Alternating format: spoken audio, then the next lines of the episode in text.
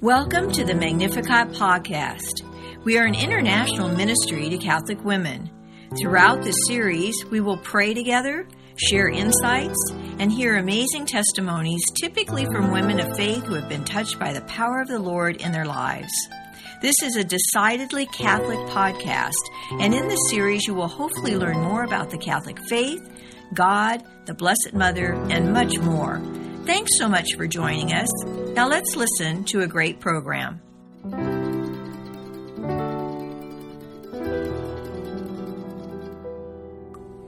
In the 1980s, Deacon Ken and Marie Finn felt led to write a Bible study. Along the way, they met and were encouraged by two saints, Pope John Paul II and Mother Teresa. Marie clearly remembers meeting Pope John Paul II. She said that he was so gracious with that beautiful smile he had. And she said he went on to uh, greet Deacon Ken first.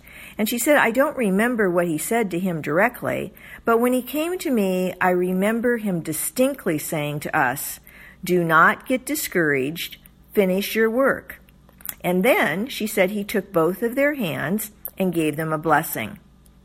Well, if that were not enough, Mother Teresa uh, goes on to tell them that it is a wonderful work of God, and I assure you of my prayers that you may continue to do this work which he has entrusted to you with great love. As it turns out, the Bible study, before it was even published, went all over the world through Mother Teresa's order, the Missionaries of Charity, and also the Legionaries of Christ. This Bible study, The Bread of Life, is a Catholic Bible study. It has the Nihil Obstat and Imprimatur and focuses on the readings for the coming weekend.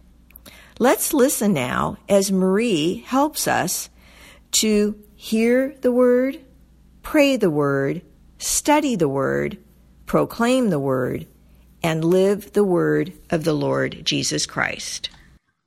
Welcome to the Bread of Life Catholic Bible Study. The Paraclete, the Holy Spirit, whom the Father will send in my name, will instruct you in everything and remind you of all that I have told you. John 14, 26. Let's begin with prayer. name of the Father and of the Son and of the Holy Spirit. Amen. Father, I can't understand your word without your grace. I acknowledge my weakness so your power can reach perfection in me. Send your Holy Spirit to remind, teach, and guide me to the truth. May I share as soon as possible whatever you teach me. Come, Holy Spirit, Fill the hearts of your faithful enkindle in us the fire of your love. Amen. The application from fourth Sunday of Easter. The first reading challenges us to ask, Am I ready to die? The second reading tells us that God is our permanent and loving Father. The gospel shows us that we are being called to be good shepherds. This week, pray, listen, and love with your actions to your children. Pray, listen, and forgive your father, dead or alive. Pray, listen, and pray for forgiveness of all earthly fathers that they will repent and seek healing in Jesus Christ. Pray, listen, listen, and listen to your heavenly Father. Recently, I was listening to friends that had me over to dinner at their home. We were sharing about our childhood, and the husband shared how he hated his dad because he beat him and his brother unmercifully when he was growing up. He said he has not forgiven him. He has been dead for several years now. I cannot help but to think that the whole message of the cross is God the Father loving us and forgiving us through his only beloved Son, Jesus. We cannot forgive without accepting the message of the cross. I am praying for my friend that he will be able to accept the message of the cross and allow Jesus to give him the strength to forgive his dad.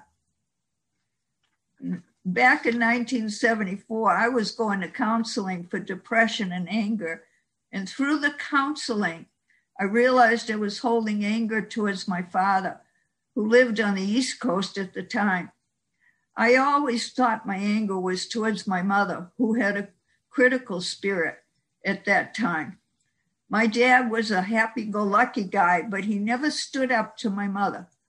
I forgave my dad by verbally saying, I forgive you. After I received communion recently, I sat down in the pew with my eyes closed and I saw my father holding me with great love. He died in 1978. I remember looking into his eyes and seeing his face and feeling very close to him. Ken had in one of his books an answer to this question. I listened to my son describe his feelings. I listened to God, who showed me forgiveness for not forgiving others as I should. I pray now, not just for my earthly father, but for all fathers, including my son and me. I have spent a great deal of this week in listening to God and responding in my actions. What was a helpful or new thought from the readings or from the homily you heard on Sunday? And from what you learned, what personal application did you choose to apply to your life this week? Deacon Ken wrote in his book, The difference between a good shepherd and a hireling. In his personal application, I chose to use my credit card to make a piece of equipment available to my son, who was a carpenter. I chose to pay the small amount of interest to give him a chance to pay it off to me. And I had for that, my helpful thought was is the gospel tells me Jesus is the good shepherd and leads me. He knows me. My application is to continue to develop my intimacy with the Lord on a daily basis by not only being aware of his presence during morning prayer, but all through the day and follow his lead in my relationship with others. This week is the fifth Sunday of Easter, John 15, 1 to 8. A reading from the Gospel of John. I am the true vine, and my Father is the vine grower. He prunes away every barren branch, but the fruitful ones he trims clean to increase their yield. You are clean already, thanks to the word I have spoken to you. Live on in me as I do in you. No more than a branch can bear fruit of itself apart from the vine can you bear fruit apart from me? I am the vine, you are the branches.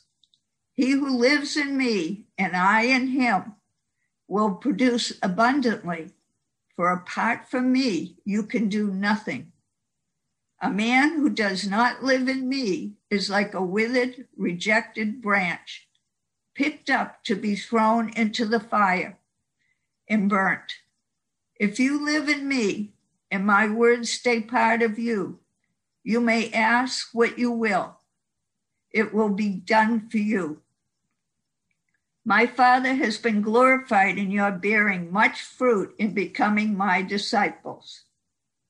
The word of the Lord. The questions What is Jesus and what is the Father? John 15, 1. He's the true vine, and the Father's the vine grower. What does he take away? Every barren branch. And what does he prune so that it bears more? The fruitful ones. What is the fruit of the Holy Spirit?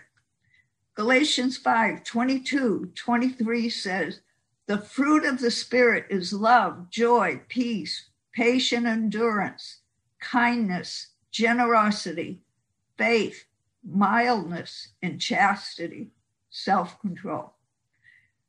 Because of what are you already pruned? John 15, 3. The word, because of the word. What is the word? John 17 17 says, Your word is truth. Six, as Jesus remains in us, in whom are we to remain? In him. What can a branch not do on its own? Bear fruit. And what can we not do? Bear fruit apart from Jesus. John 15, 4. Seven, what will we bear if we remain in Jesus? We will produce abundantly. And what can we do without him? Absolutely nothing. John 15, 5. 8. What happens to the builders unless the Lord builds the house? Psalm 127, 1 says, Unless the Lord build the house, the labor in vain who build it. They labor in vain who build it. Unless the Lord guard the city, in vain does the guard keep vigil. Nine, what will happen to anyone who does not remain in Jesus? He will be thrown out like a branch and wither. And what will people do with them? John 15, 6 says, People will gather them and they will be thrown into a fire and they will be burned. 10. What will happen to every tree that does not bear good fruit? Matthew 3:10 says, Even now the axe is laid to the root of the tree. Every tree that is not fruitful will be cut down and thrown into the fire. Scary. 11. Ask for whatever we want, and it will be done for us. If we do what? John 15, 7 says, If you live in me and my words stay part of you, you may ask what you will. It will be done for you. 12. How is the Father glorified? John 15, 8. That you bear much fruit and become his disciples. And Matthew 5, 16 says, in the same way, your light must shine before men so that they may see goodness in your acts and give praise to your heavenly Father. That's so that they'll see Jesus in you. They'll see God in you as your temple of the Holy Spirit. 13. What will we be if we remain in Jesus, Jesus's word, his disciples? What will we know? The truth. And what will it do to us? Set you free. John 8 31 32 says, If you live according to my teaching, you are truly my disciples. Then you will know the truth, and the truth will set you free. A personal question How have you abided in Jesus? And how do others see Jesus abiding in you through your actions? What kind of fruit do they see? Deacon Ken wrote, by establishing and maintaining a living relationship with Jesus, I try to see his present, presence present in my words and actions. They see him in my humor, compassion, even when I am in pain. And the last part, what kind of fruit do they see? Living out my scripture, joy, love, peace. And I wrote, by spending time with him and listening to him as he speaks to me in his word, then doing what he tells me. I also answered from a book dated 1999, my relationship with Ken and the love and forgiveness we show each other on a daily basis. I am abiding in Jesus. Others see this through the love we share and the unity that's ours. The peace and joy that we have as we are one under Christ's headship is visible to others, the presence of Jesus that goes back to Jesus in the in the church, his love for us. The commentary Jesus teaches about the vine and the branches. The grapevine is a prolific plant, and a single vine bears many grapes. In the Passover meal, the fruit of the vine was a symbol of God's goodness to his people. Jesus shows us the difference between two kinds of pruning. One type is separating the, and the other is cutting back the branches. Fruitful branches are cut back to promote growth, but branches that do not bear fruit are cut off at the trunk. In other words, those who will not bear fruit for God or who try to block the efforts of God's followers will be separated from the divine flow of life. The Christian character includes the qualities of excellent fruit, such as prayer, joy, and love. To abide in Christ is to live in Christ. It really means to take up residence with Him. He will reside within us if we truly believe that He is God's Son. 1 John 4:15 and that we receive him as our Lord and Savior John 1 12.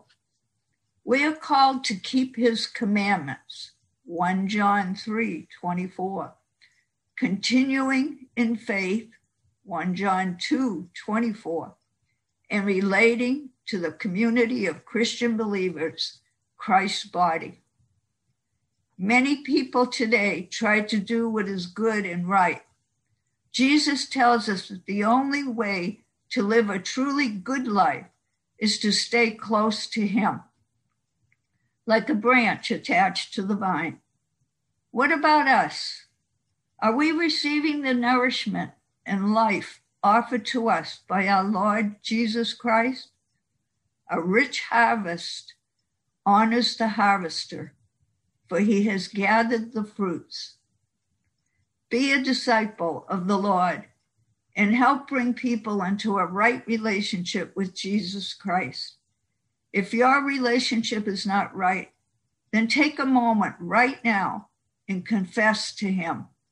Ask His forgiveness and enjoy the fruit of His harvest, which is peace, joy, and love.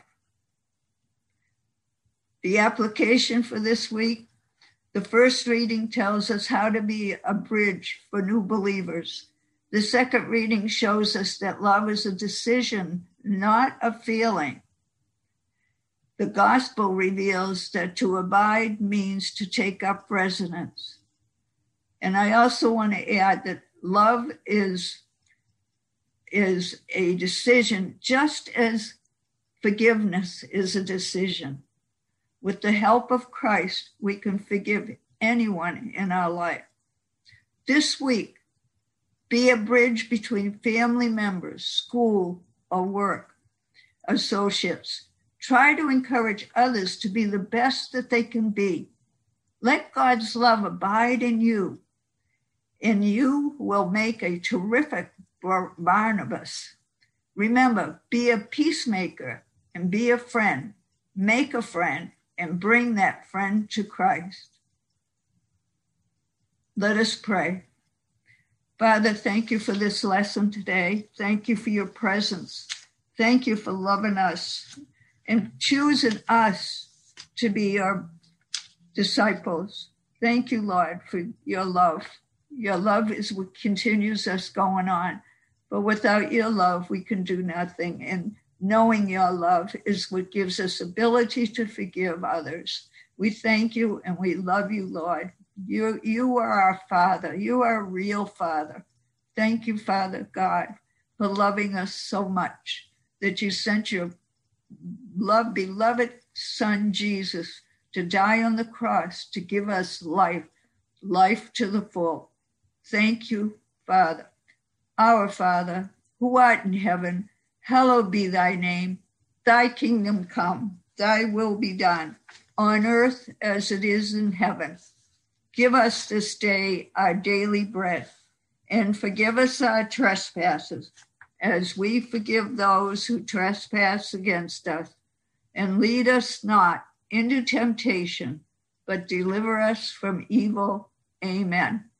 In the name of the Father, and of the Son, and of the Holy Spirit. Amen. God bless you. Have a wonderful week. To more fully participate each week, you may visit the St. Dismas Guild website at stdismasguild.org. That's S T D I S M A S G U I L D dot O R G to either purchase the Bread of Life Bible Study book or download the complimentary lessons. In 1989, Deacon Ken and Marie Finn began this prison, pro life, and pro family ministry to remind us that the Paraclete, the Holy Spirit, whom the Father will send in my name, will instruct you in everything and remind you of all that I have told you. John 14, verse 26. God bless. Thanks so much for listening to this Magnificat podcast. Have you been touched by our time together? If so, for more information or to find a Magnificat chapter near you, go to our website at magnificat-ministry.org or visit us on social media. We would love to hear from you. You can also email us at magnificatcst at AOL.com or call 504 828 MARY, M A R Y. Until the next time, may God bless you.